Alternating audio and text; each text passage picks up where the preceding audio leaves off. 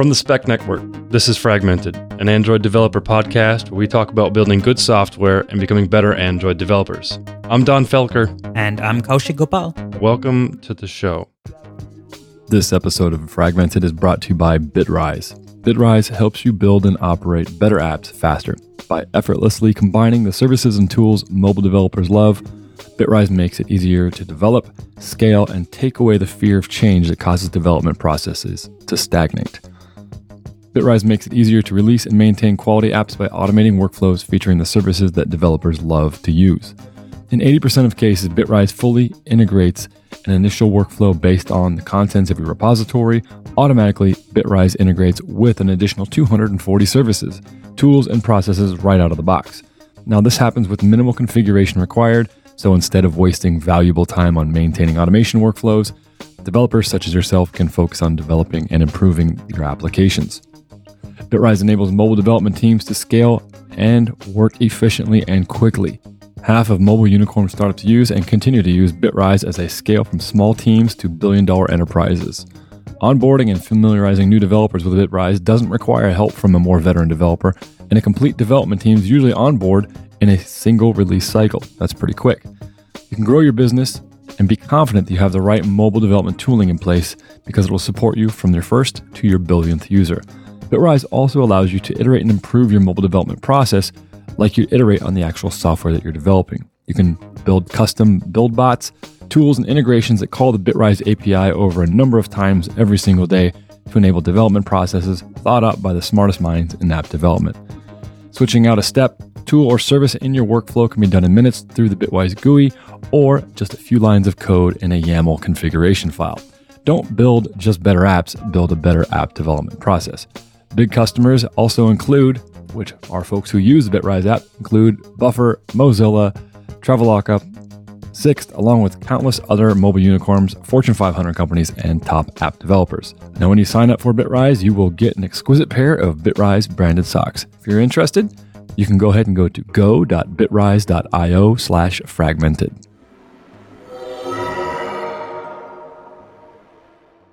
Patrick, we're back for round two to talk about some of the common questions that have popped up kind of through social media, uh, email, etc., to our fragmented channel, etc.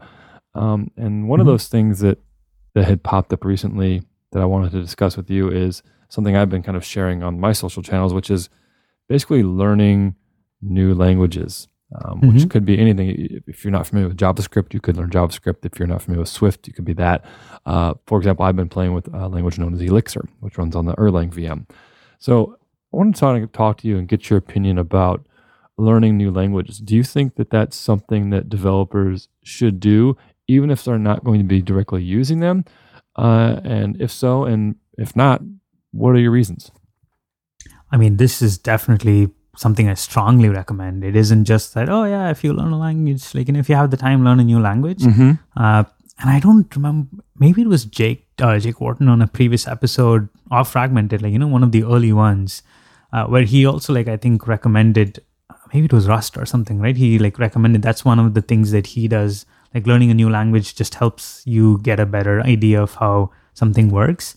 Uh, and in practice too i've definitely found that i know you were talking about elixir and i'm like really curious to hear what your thoughts are like on elixir because i've heard good things about elixir i think it's one of those very important things especially if you have chosen software engineering as one of your as like your primary career in order to become just a better programmer learning a new language is super essential and we can get into some of the reasons like one of the biggest reasons I feel is because it just opens up your perspective, right? Like yeah. that exposure to a different language mm-hmm. gives you ideas. Um, and if you think about the Android world, that's like pretty much how a lot of these patterns that have become mainstream today started, right? Uh, for example, RxJava, there's always been functional reactive programming in the past. This is not new. In fact, even RxJava itself was on backend Java, right? It wasn't even meant for uh, being used on Android, but someone who probably worked in a different platform. And I know it's not necessarily a different language, but they worked on a different platform and was like, hey, this might be pretty useful to use in like you know mobile development. So they brought that in, uh, and then even like with RX, right? It started with RX Java. I'm pretty sure now JavaScript has adapted some of these patterns. Uh, if you're an iOS developer, RX Swift is big. I also know like with RX Swift, a lot of like because RX Java is pretty well established and matured, they use that as like a benchmark. As like, hey, they do this this way. Maybe we should like adopt this pattern and like try to work.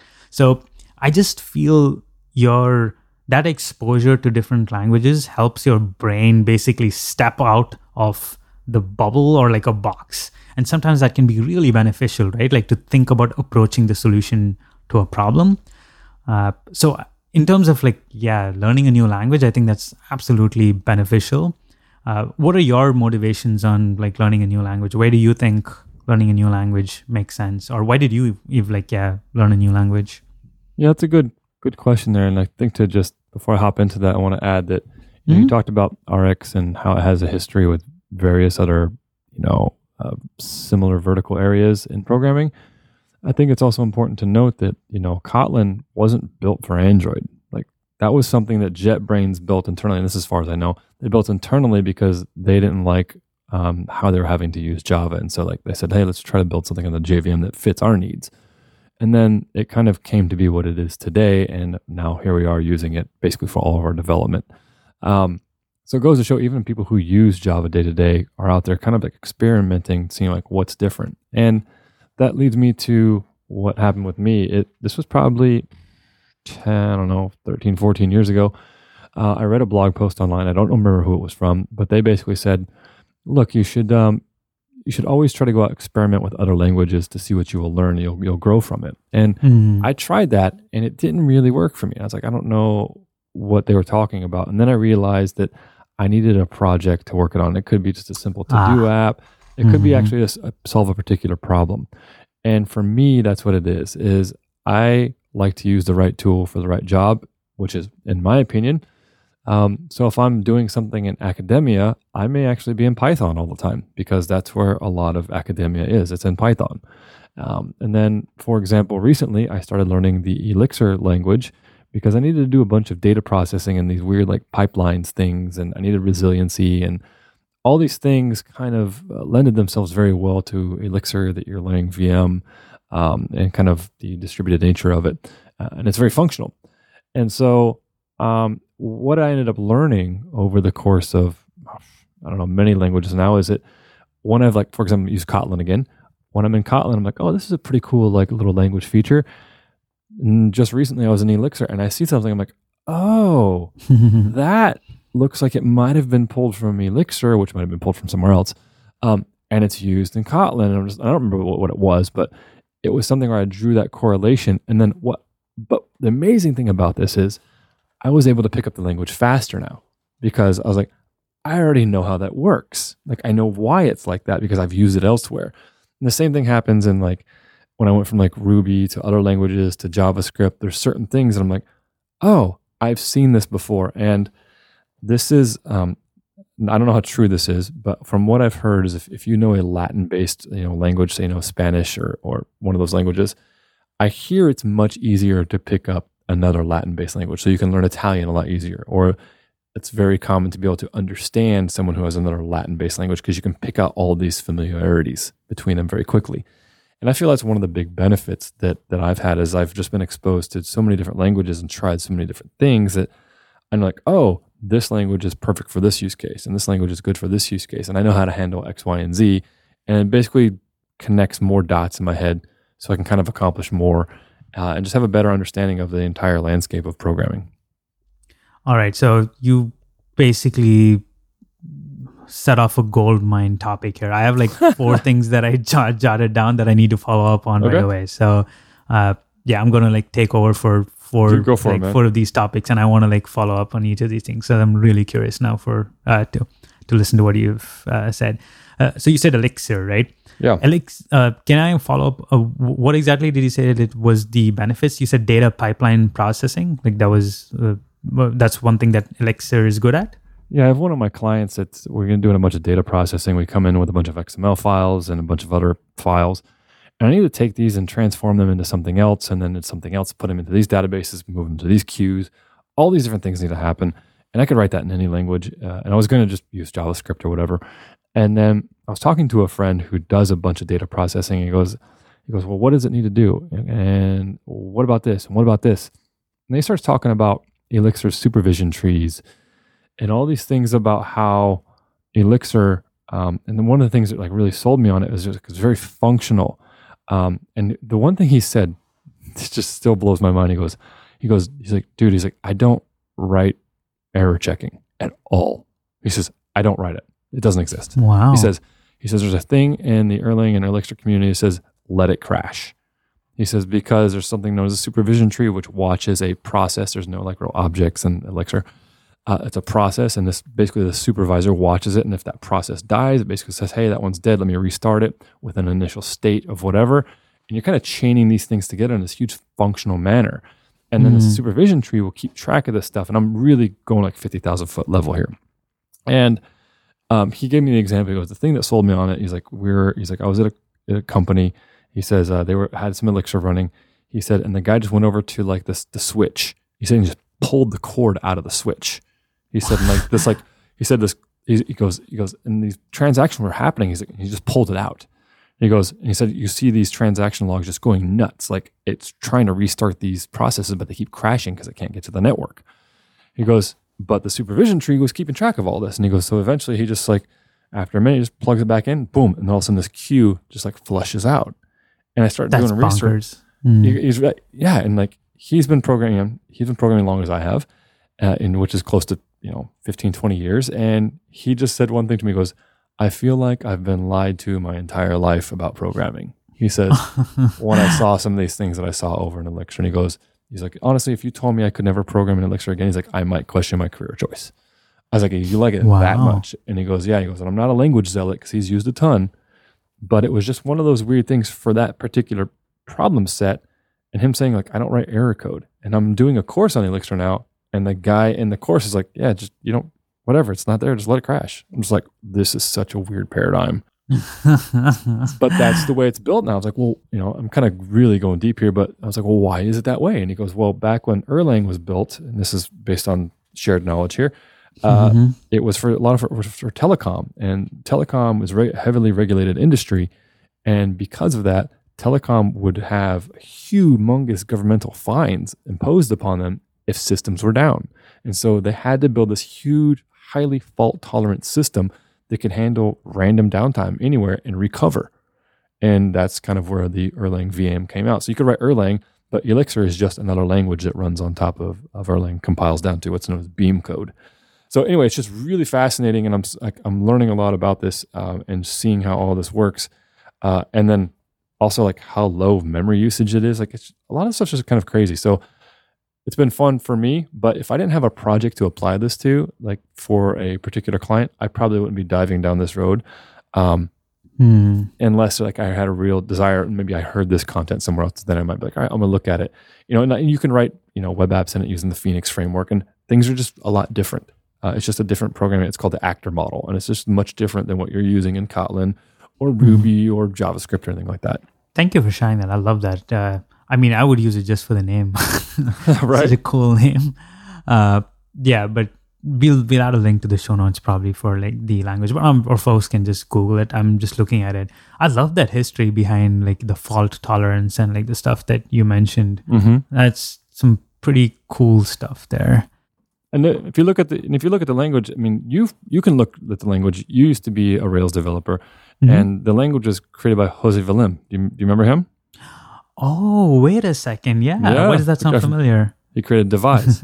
yeah. Oh, wow. The gem. yeah, so the authentication No. gem Devise he created. He was one of the, the guys Oh. for that, and I think he was even a Rails core contributor at one point. And so he went off on this thing and created Elixir. So if you look at Elixir, it looks just like almost exactly like Ruby code. It's super easy to pick Oh. up. That's pretty cool. That's pretty cool. I was going to ask, oh, is does it run on the JVM or does it run on something else? But like, yeah, it's the Erlang VM, Yep. right? Erlang VM. Yep. That's awesome. Yeah, thank you for sharing that. Um, that's wow, that's super cool. Like, I'm very curious about it. I've heard about Elixir mostly because I think it was around the functional programming when I was like really into the whole functional programming Yeah. uh, platform. I mean, I know they talk about Elixir as being like one of those pioneers of how well it does it, right? Yeah, and actually, and actually, to tell you the truth, after diving more into it and learning more about it through Elixir, a lot of the conversations we had with the Arrow folks here on the show made a Mhm. lot more sense. I'm like, oh, I know why they're using that construct in Arrow. And, oh, I understand understand it now. Mm. Um, It's just they're trying to make Kotlin as functional functional as possible. that segues well into the other thing you mentioned, right? Like you said, because I was going to ask the next sort of uh, topic here is like, how does one learn a new language? And you mentioned like with use cases, right? You said you probably never would have learned Elixir un- unless you had like this use case or this project to work on. Mm-hmm. Uh, I like that. Is that typically how you like work with like learn most new languages? Yeah, I have to have some use case to apply it to. It's too hard for me to say, um, "Hey Don, you should go learn R." Like I don't know why I need to learn R. Um, like if it's or you need to go use Rust. Like for what? What do I need Rust for? Why is it better than what? And that's sometimes what you'll run into is like people are like, "Well, should I go learn Go or should I learn Rust or should I learn Elixir or Mhm. what should I use it for?" And that's kind of I'll kind of, if I'm in that situation, I'll go looking for answers and I'll kind of just dive around and say, what is this used for? Why should I be interested in this? Now, it's kind of, I'll be honest, I've kind of stumbled upon a lot of it. Mhm. Um, but when I do find a use case, that's when I'm like, all right, now I'm going to uh, either have some type of online resource I can lean into and ask questions. It could be Stack Overflow or, or Reddit or whatever. Um, but then I need to have that project where I can actually apply this thing and actually get it done. Um, and it could be just a simple project myself, or it could be something where I'm building like a larger system. Yeah, I, I love that answer. And that's typically also because I have a lot of folks, uh, family, friends, a lot of them know that I'm a programmer. So they're like, hey, I'm thinking about learning this. Uh, Like, you know, which course should I go to? Or like, what language should I pick up? Should I pick up this? And it's a hard answer. The one that I've found that works the best is the same thing. And I think actually, even you mentioned this like quite some time back, right? Like, just have a use case. Like, unless you have a use case, it's really hard to motivate yourself to learn this thing, right? It is. Yes. uh, and and we'll we'll draw into that whole thing about like you know how this relates to like general languages like you mentioned the thing about latin and stuff it's the same thing right unless and i'm sure many folks have found this unless you have someone to converse in it's really hard to like remember or like you know keep a language going right yeah, it is. uh, I spent a lot of time in the Middle East, and at one point I used to be able to speak Arabic uh, somewhat semi like fluently.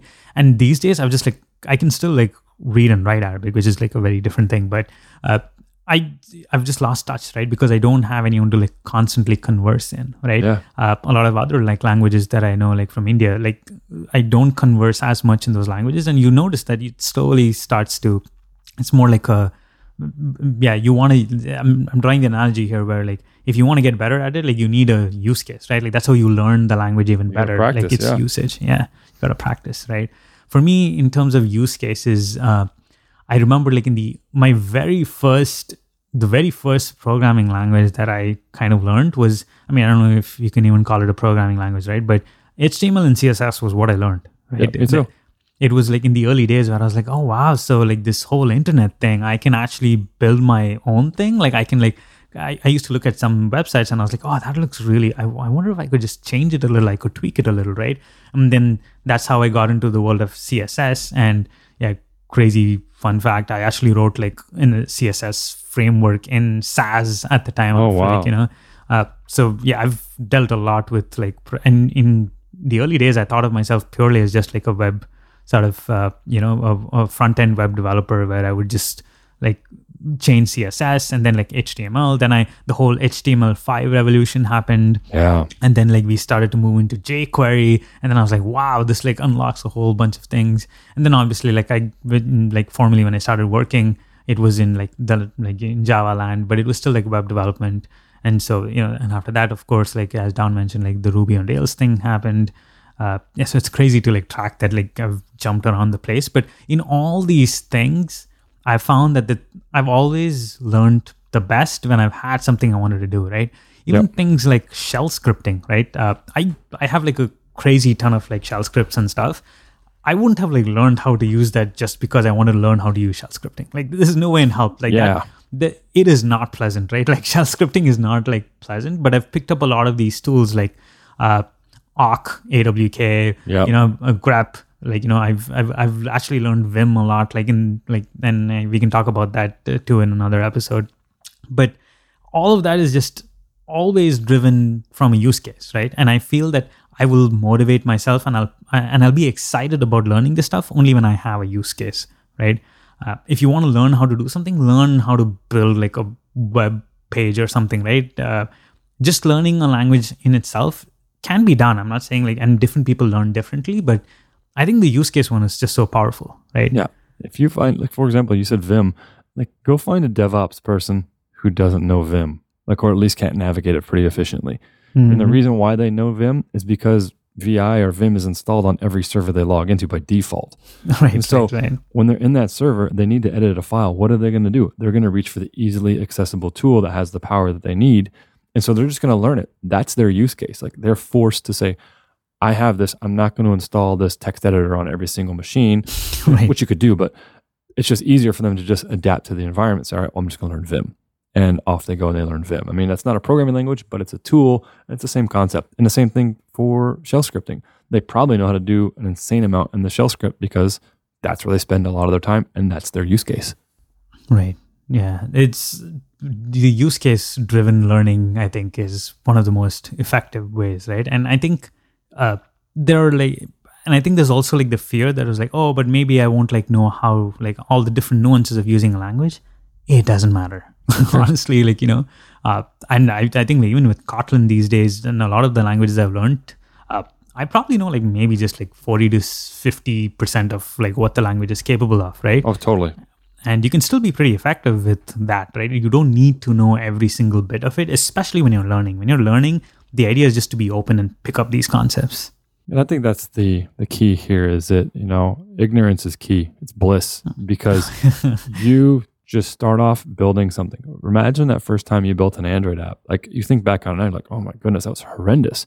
But at the time it was fun and you were developing something and you were learning and you'll notice that you probably fell into a state of flow very quickly. Oh yeah. Because you got to that that there's that I don't know where I read this, but it was like the state of flow is the, the point in which your ability meets the challenges, and you're right at that level of like, hey, this is I don't this is well beyond my realm of knowledge, mm-hmm. uh, and that kind of meets your your knowledge. So it's right at that level where they kind of connect.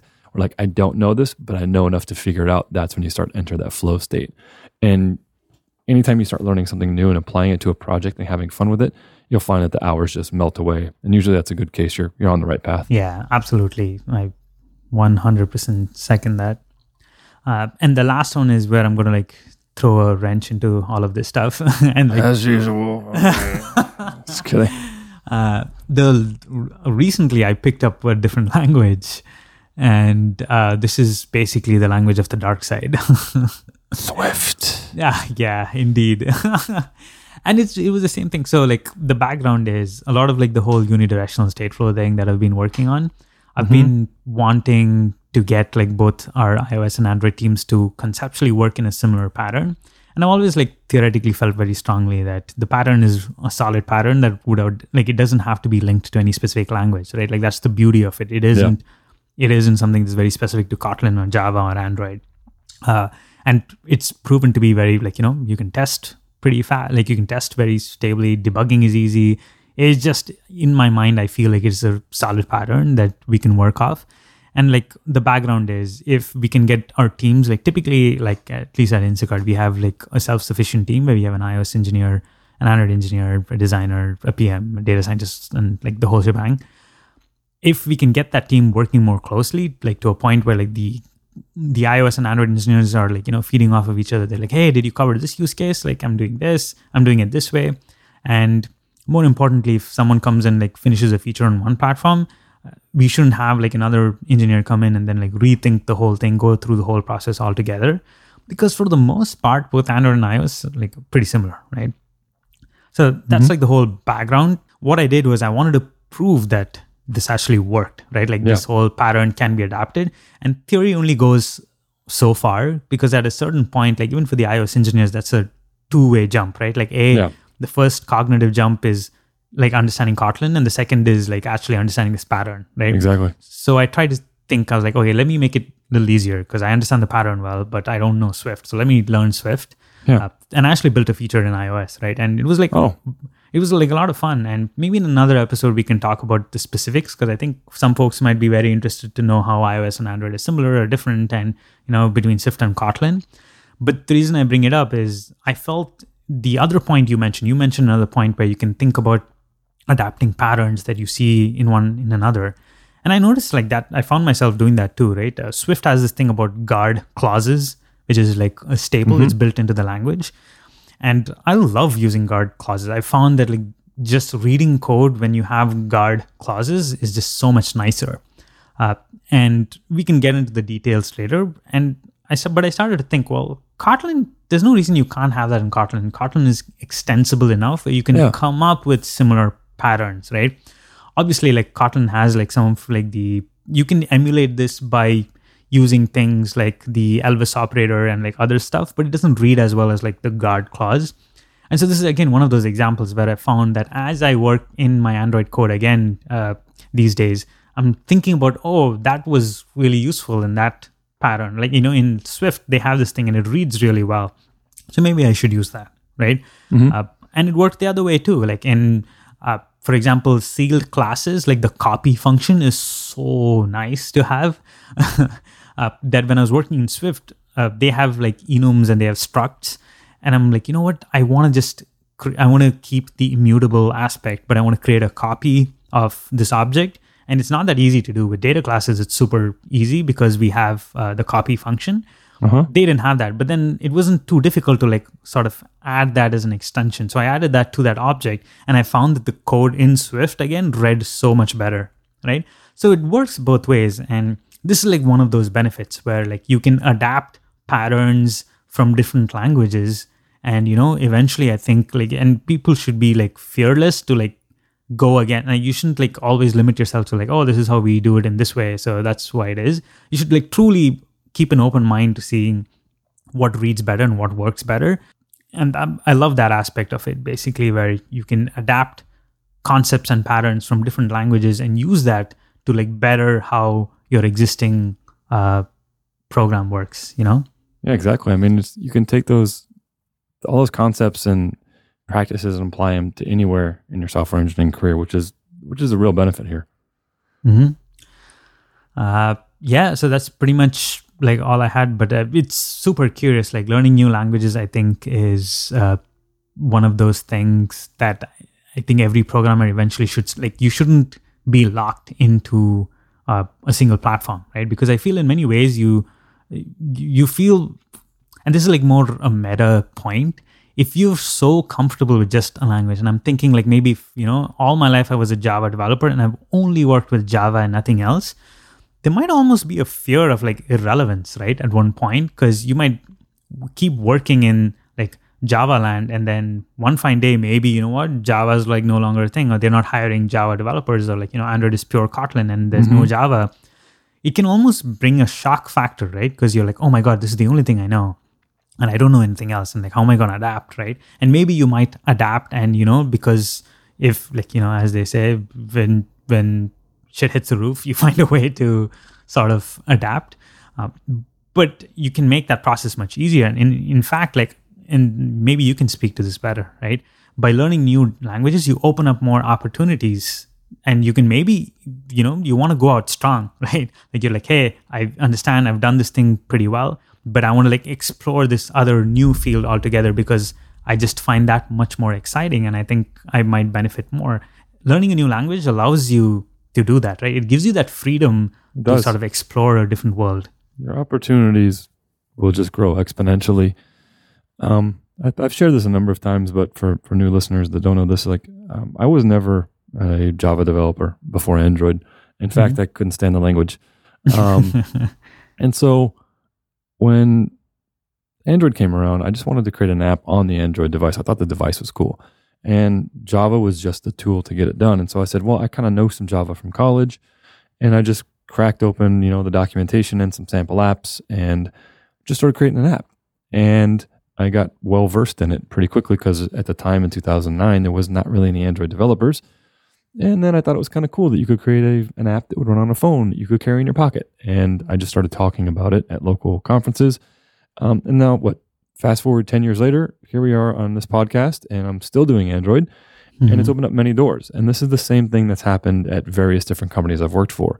We, when I originally started in tech, I was working as a Unix dialer technician, running, uh, creating that, yeah. shell scripts um, to with Perl to you know basically parse CSV files to to load uh, automated dialing systems, and we needed a way to get reports um, to the managers about how their call center reps were doing.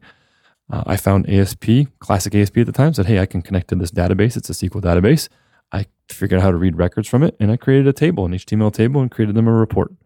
In the end, what did I do? I ended up learning ASP. That opened a door to go work for a toy company and, be, and create their e-commerce platform.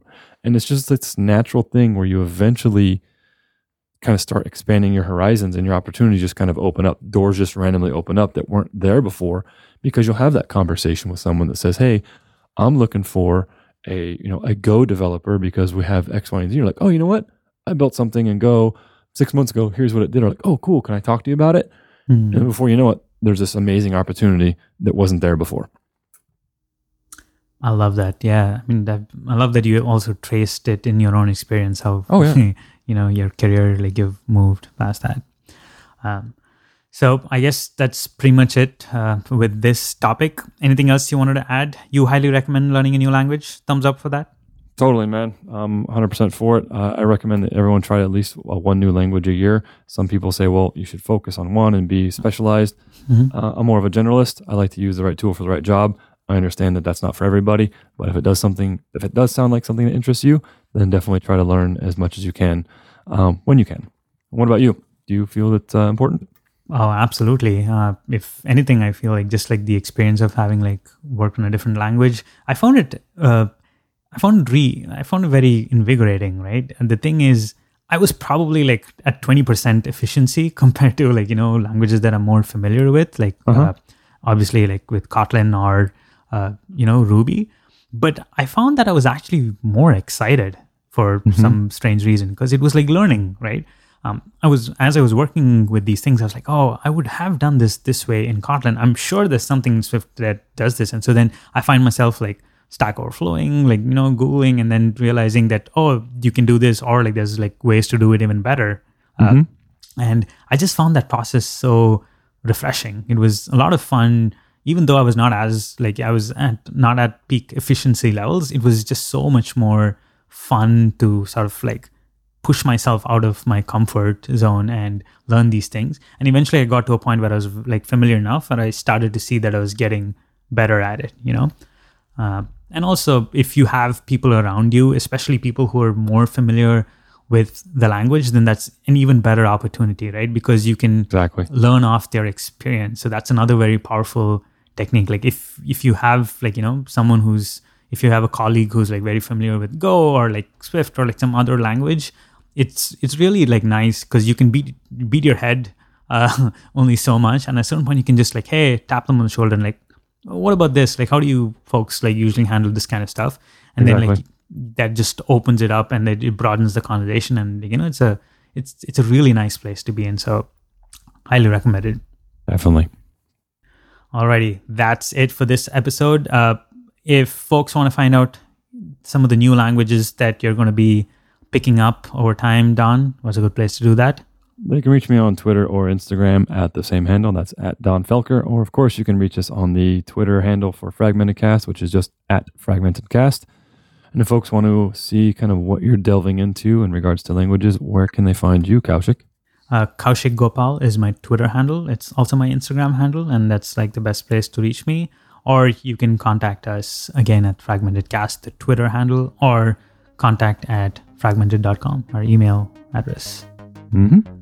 Thank you all so much for listening, and we will catch you in this next episode. Once again, we'd like to thank this episode's sponsor, Bitrise. With Bitrise, you can build amazing apps in Java, Kotlin, or whatever tech you prefer and use Bitrise to automate your Android integration, build, test, and deploy processes quickly and easily.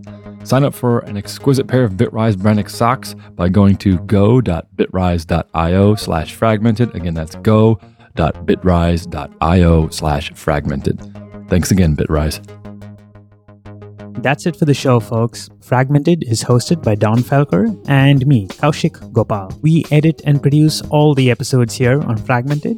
Sarah the Amazing Jackson from the Spec Network helps with production assistance and wraps our final mix. Our theme and ad music is by the national recording artist Blueprint from Weightless Recordings. You can find more fragmented episodes at fragmentedpodcast.com. Thanks for listening, and we will catch you in the next episode.